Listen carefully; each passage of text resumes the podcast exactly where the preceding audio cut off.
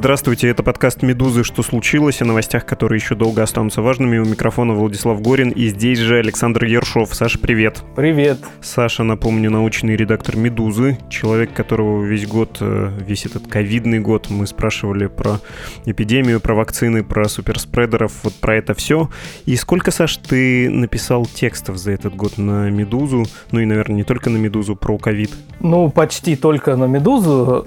Суммарно сказать сложно, сложно так на вскидку. Я посмотрел сейчас по монитору, там где-то больше 100-120 материалов набралось за этот год. Суммарно в месяц под миллион, даже больше просмотров. Кошмар. Ну, не знаю, если это, если это важно. Честно говоря, я помню далеко не все из них. Некоторые помню очень хорошо. Задумайтесь над этой цифрой и просмотров, и количество публикаций, и продолжайте о ней думать, пока мы ненадолго сделаем паузу для рекламы. Привет, друзья! С вами снова «Творческие планы», ваш любимый подкаст о современной музыке, который выходит по пятницам на «Медузе». Меня зовут Александр Филимонов. Будем подводить итоги года. Я позвал в сегодняшний подкаст своих коллег, музыкальных журналистов, критиков, редакторов, промоутеров, авторов телеграм-каналов, ведущих подкастов и YouTube-шоу. В общем, всех тех, кто держит руку на пульсе модных тенденций, следит за всеми новинками звукозаписи и также без ума от музыки, как и я сам. Это Коля Редькин, Антон Вагин, Кристина Сарханянц, Женя Филимонова и Сергей Мудрик. Но это еще не все. Специально для вас мы составили еще один дополнительный материал. В нем собраны большие плейлисты для Apple Music, Spotify и Яндекс Музыки со всеми лучшими треками года по версии подкаста «Творческие планы» и наших друзей и коллег. Обязательно найдите ссылку в описании к этому выпуску.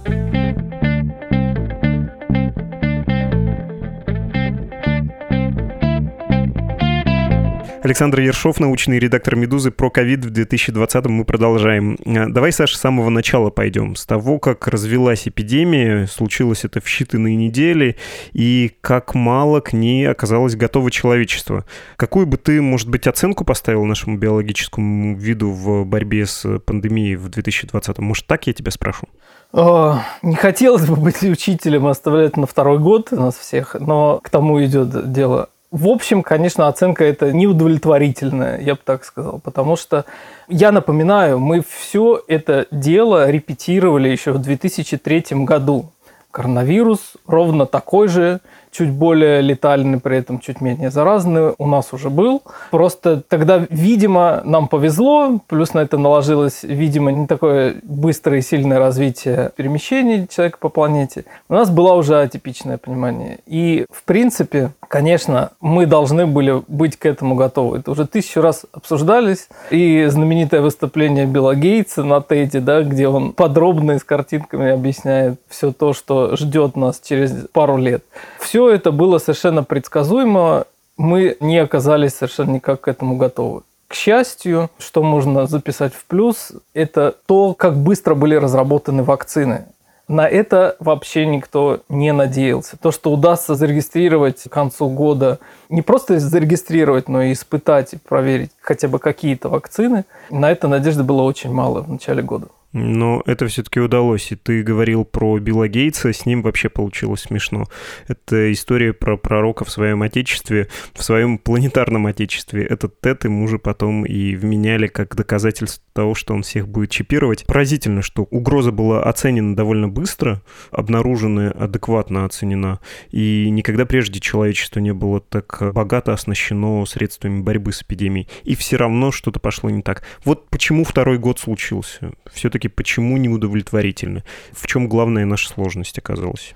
Ну, смотри, на этот вопрос можно ответить, если взглянуть на планету и на те страны, которые лучше остальных справились с ковидом. Это все те страны, которые уже сталкивались и пострадали от царса первого, от атипичной пневмонии. Это Сингапур, Тайвань, Вьетнам, Китай частично. Ну, в Китае более сложная история. Но, в общем, это те страны, которые уже столкнулись с этой угрозой, и они были готовы, хотя бы относительно готовы к тому, чтобы столкнуться с новой инфекцией. Их медицинская система была к этому готова. Другие просто не восприняли эту угрозу как реальную угрозу. Ну, это классическая история про гром, перекреститься и петуха. Вот. Никто не воспринял эту угрозу как реальную. Не знаю, почему про петуха там все-таки мужик, а не петух. Да, но... Ну, там пока петух не клюнет, ну, пока гром не, не грянет, мужик не перекрестится, да. Но неважно. В общем, ничего как бы особо нового я про это сказать не могу. Просто на самом деле, хотя ученые говорили про то, что угроза пандемии возможно, она будет, к ней надо готовиться, дайте грантов, никто на эту тему серьезно никаких не проводил мероприятий, необходимых для этого. И ВОЗ в этом отношении тоже не так, чтобы вся в белом и большой молодец. ВОЗ, в общем, по моему субъективному мнению, тоже довольно долго не могла определиться с тем, что нужно делать, и не могла сформулировать свои позиции относительно того, что на самом деле происходит. Ну, не только ученые, все-таки надо повториться, и не только Билл Гейтс. Тот же Обама в один из годов называл среди угроз, э, по-моему, все-таки Соединенным Штатам, да, не человечеству в целом, разные вещи. Там, кажется, звучала Россия и вирус Зика, который из Африки должен был распространиться, но его удалось купировать. Ну, или сам он был такой хиленький, что... Ну, смотри, и вирус Зика, и вирус Эбола, и пандемические версии гриппа, которые тоже возможны и вполне ожидаемые. Просто так случилось, что такая масштабная пандемия на нашей жизни выпала на коронавирус. Точно такая же пандемия вполне возможна в любой год, там, в следующем году, через следующем году с эпидемическим гриппом. У тех же США, у агентства по контролю заболеваний CDC есть специальные как бы разработанные планы на то, что нужно делать в случае пандемического гриппа. Но вот это решение, оно ни во что не выливается. То есть это вопрос, видимо, прежде всего политический. То есть с научной точки зрения необходимые меры созданы, но кто будет финансировать, например, создание вакцин от коронавируса в 2019 году, когда ты не знаешь и не ожидаешь того, что будет в 2020? Да, ты знаешь, что в 2003 году была когда-то, значит, эпидемия SARS, и хорошо бы разработать вакцину, и хорошо бы их протестировать, но это же деньги, это вложение, это, к тому же, заболевание, которое исчезло, и на человеке проводить клинические исследования невозможно. Надо иметь запас тех вакцин и средств и препаратов, которые могут быть использованы в случае там, необходимости. Это должна быть подготовленная работа к этому проведена. Она не была сделана. Мы видим то, что видим. К счастью, я думаю, что такая вещь, как 2020, она забудется не быстро. И в этом отношении, я думаю, теперь мы будем существенно более готовы к тому, что будет э, следующим, к тому же пандемическому гриппу. И теперь у ученых есть железобетонный аргумент, почему на это надо тратить деньги. Не хотите тратить? Ну хорошо, потеряете ВВП, потеряете еще больше средств. Я понимаю, что у нас очень широкий вот этот фокус сейчас, но я тебя не зря вначале спросил про количество публикаций, которые ты сделал в 2020 году. За конкретными сведениями можно обратиться к ним. Я думаю, что ты порекомендуешь в конце выпуска статьи какие-то более, может быть, э, конкретные предлагаю остаться на таком общечеловеческом уровне. У меня есть тревожный вопрос. Люди, когда столкнулись с этой маленькой бякой, геномом в жировой оболочке с э, такими характерными отросточками в виде короны, не кажется ли тебе, что вдруг выяснилось, что человечество не успевает за вирусами? Давай я объясню свою профанскую гипотезу. А какой обычно порядок вещей был, когда человечество сталкивалось с вирусами? Какой порядок вещей был принят до того, как люди сильно поумнели? Появляется новый новый вид вируса, который распространяется по всей популяции, докуда может дотянуться. Кто справился, тот выжил и оставил потомство, молодец. Оно, в свою очередь, столкнется с одним, и точнее даже не одним большим вирусом, и тоже оставит потомство. И мы с тобой, вот, например, выжившие из выживших, тем более мы с тобой коренное население Евразии, где эпидемии просто туда-сюда ходили, да, забудь здоров. Мы в этом смысле, как а, часть нашего вида, более приспособлены по сравнению, например, с коренными американцами, да. Последние сто с лишним лет э, примерно другой порядок. Давайте мы попытаемся все спастись. Не будем полагаться на то, что кто-то выживет, а кто-то нет, а привьемся, если нечем прививаться, самоизолируемся, подождем прививку. Но это все хорошо работало, кажется, до этой пандемии. Сейчас мы видим, что в Британии говорят про какую-то новую мутацию, а у нас еще от первого вида коронавируса не готова прививка. Точнее, прививка готова, конечно. У нас еще от первого коронавируса не началась массовая вакцинация. Возьмет природа свое, или мы все-таки не вернемся никогда в недобрые времена черной смерти, холеры, испанки и будем по-прежнему успевать отвечать наукой на эти биологические вызовы? То есть, по сути, ты хочешь спросить, действительно, действует ли на нас сейчас, э, естественно, отбор, и может ли вернуться ситуация в ту, когда он действительно действует? Совершенно верно. Ну, смотри, тут много сразу моментов ты осветила. Что хочу сказать. Первое. Сейчас нет никаких оснований считать, что британский штамм уходит от ответа, от э, иммунитета, который создается вакциной. Нет для этого оснований, поэтому да, не будем лишнюю панику в этом отношении развивать. Это возможно, или это возможно до некоторой степени, да, когда вакцина дает к старой классической версии коронавируса один ответ, а к британскому штамму чуть более сниженный. Но в этом отношении нет сейчас никаких данных. Надо их подождать. Второе, по поводу действия отбора. Отбор, как ни странно, знаешь, есть общий миф, я бы сказал, о том, что отбор на нас уже давно не действует. Это не вполне так. Это не относится к коронавирусу напрямую, но я помню работы по финским демографическим данным, где люди смотрели на церковно-приходские книги и видели, какая доля людей выживает, кто это, какие их родственные связи и так далее. Оказалось, что вполне до начала такой сильной индустриализации и урбанизации, естественно, отбор на человека действовал вплоть до 19 века и начала 20 -го. Это не какая какая-то такая вещь из наших палеарктических времен. Отбор действовал вполне до самого последнего времени. Более того, он действует до сих пор, например, в Африке в связи с э, тем, что малярия, как ты знаешь, это самое смертельное заболевание на планете, в принципе. Оно уносит наибольшее количество жизни в единицу времени. Вот. Малярия до сих пор выкашивает огромное количество людей в Африке и действует, является естественным отбором для его населения. Поэтому нельзя сказать, что что мы полностью победили естественный отбор. Хотя иногда складывается такое впечатление, когда ты смотришь на современное там, западное общество с его там, генетической терапией и так далее. Я надеюсь, я уверен, что на самом деле вот это такая стресс-тест коронавирус даст нам такой пинок в сторону того, чтобы вакцины начали разрабатываться действительно не по 5-10 лет, как это было раньше, а по году и меньше. И мы никогда уже не вернемся в то состояние. Вот что вызывает у меня отдельное беспокойство, это распространение устойчивости к антибиотикам, которое на самом деле и пандемия тоже вскрыла и обострила эту проблему. И до некоторой степени, наверное, это самая большая угроза того, что нам придется обходиться без работающих лекарств, и в какой-то степени, естественно, отбор тут вернется. Но это будет, конечно, максимально неприятное развитие событий и такой негативный сценарий. Я надеюсь, он не состоится, мы с этой проблемой справимся. Я думаю, что мы еще вернемся к попытке спрогнозировать как-то ближайшее будущее. Давай про прививки поговорим, особенно про одну из российских, самую многострадальную. Ты, конечно, видел на днях новость, что по данным Левада-центра больше половины жителей России, вообще под 60%, 58%, не готовы делать прививку от коронавируса российской вакцины «Спутник Ви». Еще 38% наоборот готовы пойти на это.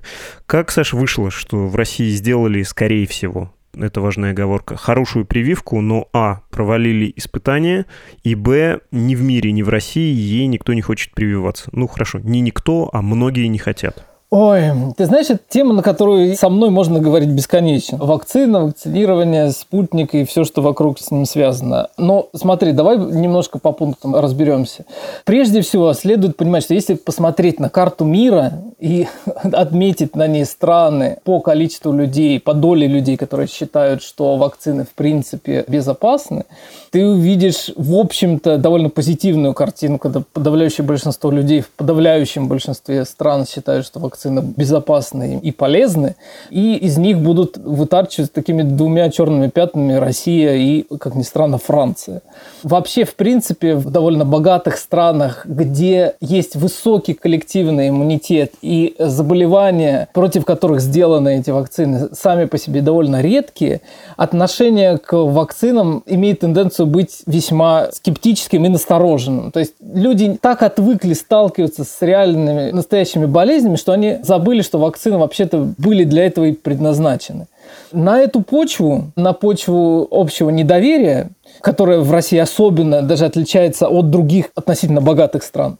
На эту почву легла еще и, конечно, вопрос недоверия тому, что хоть как-то связано с государством. Это интересная вещь. Смотри, вот мы не поговорили с тобой про развитие отношения к пандемии, развитие отношений к самому коронавирусу, а оно ведь претерпело очень такой удивительный финт.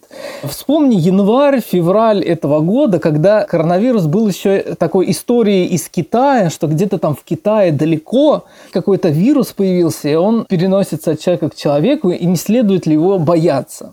В тот момент в России коронавируса не было вообще. Во-первых, о нем не говорили, во-вторых, потом оказалось, что его действительно не было.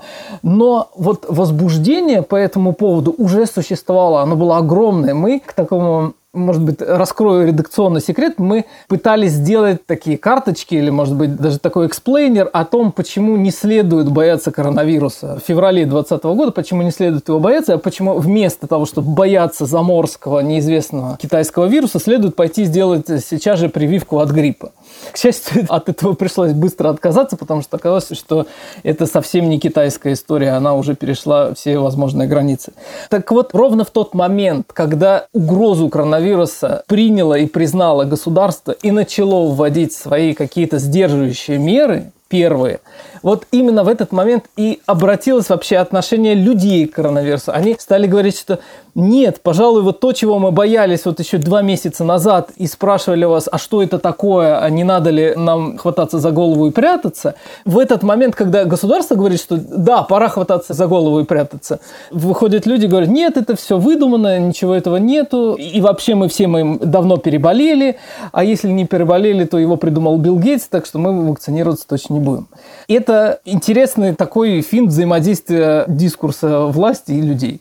Мне кажется, похожая история произошла с э, российской вакциной. Когда ее на высочайшем уровне одобрили до проведения клинических исследований, потом запустили мощную пиар-компанию о том, что мы сейчас назовем ее самым главным русским словом во всех языках. Мы отправим коробки с вакциной всем нуждающимся.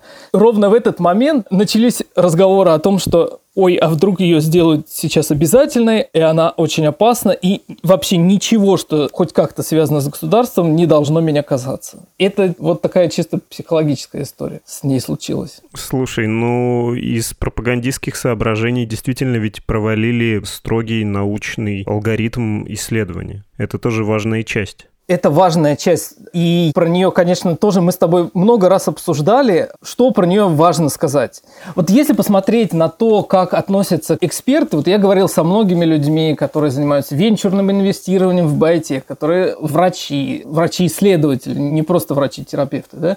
люди, биологи, генетики, эволюционисты и так далее, с большим количеством людей, ну и сам я все-таки имею какое-то образование в этом отношении, да, отношение к ней, к этой вакцине такое м, находится в диапазоне между это, видимо, хорошая вакцина с проваленным исследованием. Но надо понимать, что в нашем мире вакцина и исследование это одно и то же. То есть главную ценность и стоимость составляет не сам препарат и даже не интеллектуальная собственность по его созданию – а именно грамотное проведенное исследование. Я часто слышу такую фразу, которая, мне кажется, максимально отражает. У нас был шанс сделать прекрасную вакцину, именно поэтому надо было сделать все идеально. То есть спутник вполне мог бы оказаться очень хорошей вакциной на мировом уровне, именно поэтому исследования ее должны были быть проведены на мировом уровне. И это касается прежде всего двух вещей. Информационной открытости – и решение, вот этого решения о начале массовой вакцинации до завершения исследования. Это решение, как мы помним, принято, ну, видимо, одним человеком, да, который сказал, давайте вы мне не будете докладывать о том, что ведете подготовку, а просто начнете вакцинацию. Вот в тот момент, когда началась массовая вакцинация, как бы на исследовании можно было поставить крест. Этот человек сам не привился, а на всякий случай объясню, в чем состояла проблема. Не были проведены все этапы исследования, и на последнем этапе, на завершающем, на третьем, когда нужно было сверить, вот одним мы дали плацебо, а другим два компонента этой самой вакцины, и нужно было сравнить результат. Началась массовая вакцинация. То есть в теории те, кто поставил себе плацебо, могли пойти и привиться, и это смазывает э, результат. Это как, э, не знаю, если сравнивать с лабораторным исследованием, грязными руками потрогать стеклышко, на котором ты там чего-то изучаешь. Дискредитация произошла. Ну, давай сразу скажем, что пока исследование не завершено, я надеюсь, оно завершится. Это очень важно, чтобы оно завершилось и были опубликованы данные. Может быть, у них есть уже достаточно данных для того, чтобы, учитывая эту проблему, все-таки ее как-то компенсировать. Возможности для этого есть, я по-прежнему на это надеюсь. Самое главное, что не было сделано и что не зависело от вот этого решения, это вообще в принципе информационная открытость. Ведь ситуация же очень простая. Есть мировой рынок вакцин нам повезло, нам дичайше совершенно образом повезло, что вот группа Лагунова в 2019 году занималась и делала вакцину МЕРС. Они делали эту платформу, они ей занимались. И когда стало понятно, что вот пандемия – это не локальная история, она быстро не кончилась, они быстро перестроились, сделали аналогичную уже вакцину для нового коронавируса и получили на этом этапе фору по сравнению с многими-многими другими группами. Но, получив эту форму, они оказались на одной беговой дорожке с гигантами, с корпорациями, которые умеют и очень много проводят исследований. Конечно, это битва Голиафа с Давидом. Конечно, с компанией Pfizer, американской, центр Гамалеи, ну, никак соревноваться не может. Единственное его преимущество в этой истории для того, чтобы как-то конкурировать, не победить, а как-то конкурировать и выйти достоинства, это сделать максимально открытый подход ко всему. Если американские производители сами по доброй воле опубликовали все свои протоколы, опубликовали все свои данные, их представили, что мешало это сделать Центру Гамалеи?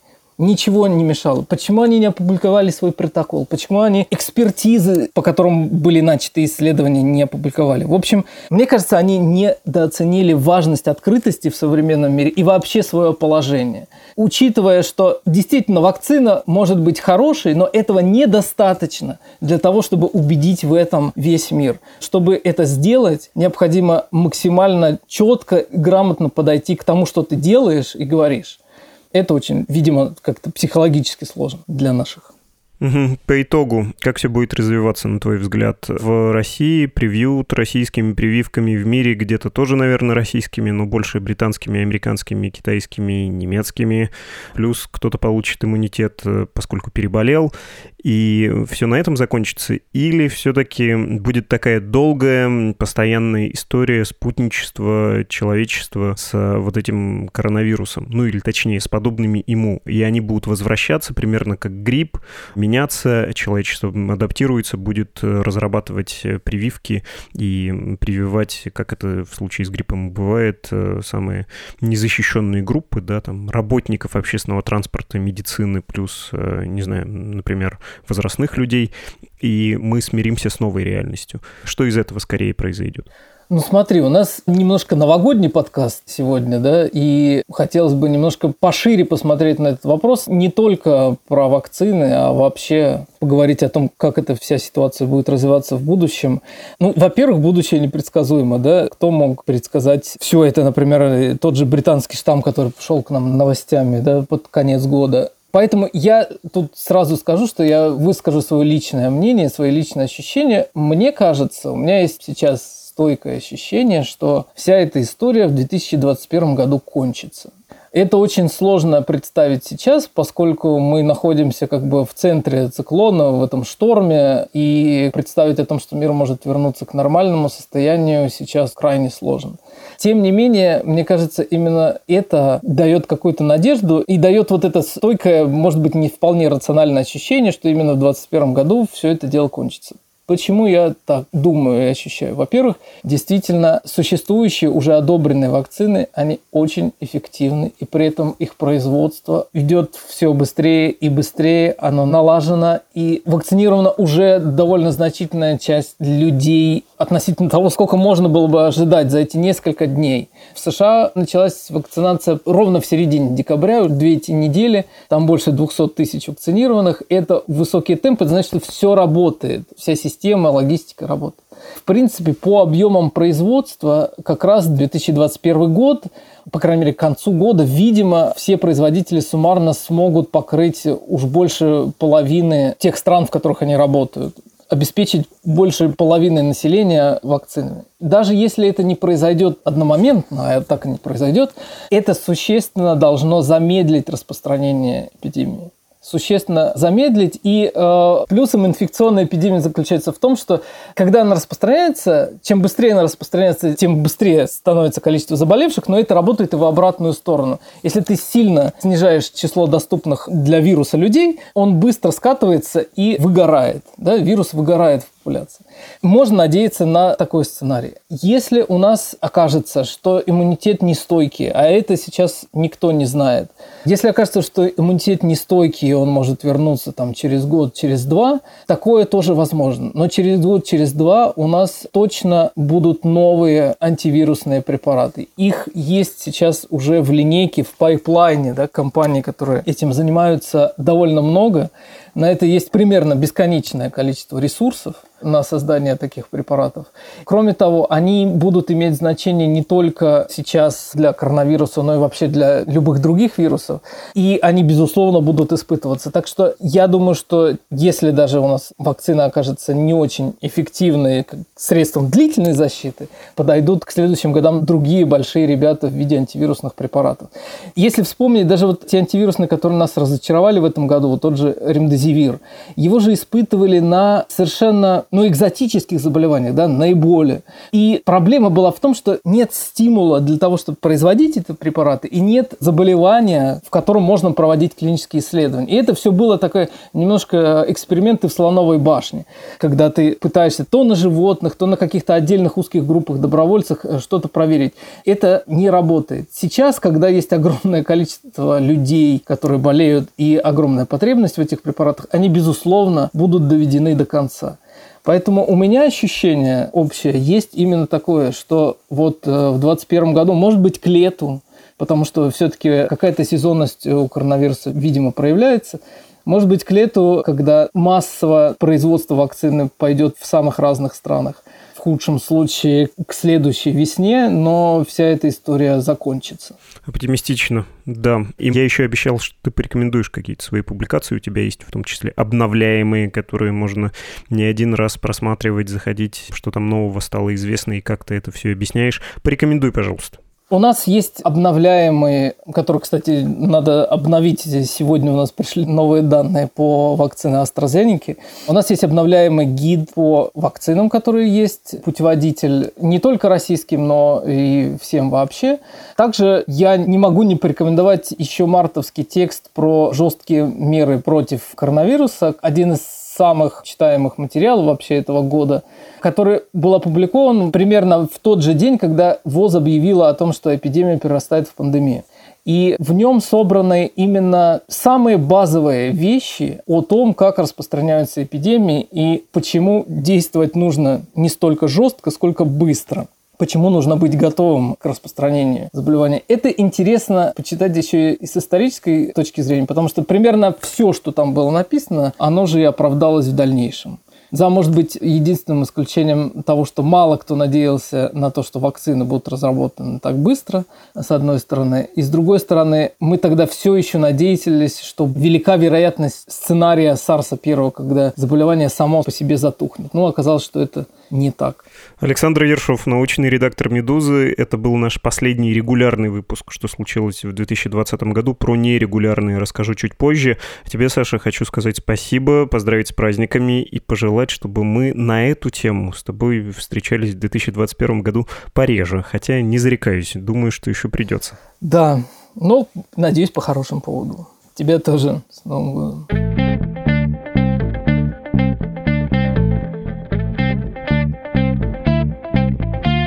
Это был подкаст «Медузы. Что случилось?». Наш прошлый эпизод посвящен журналистским расследованиям. Их в 2020 году было много, и порой они были просто фантастическими по своему содержанию.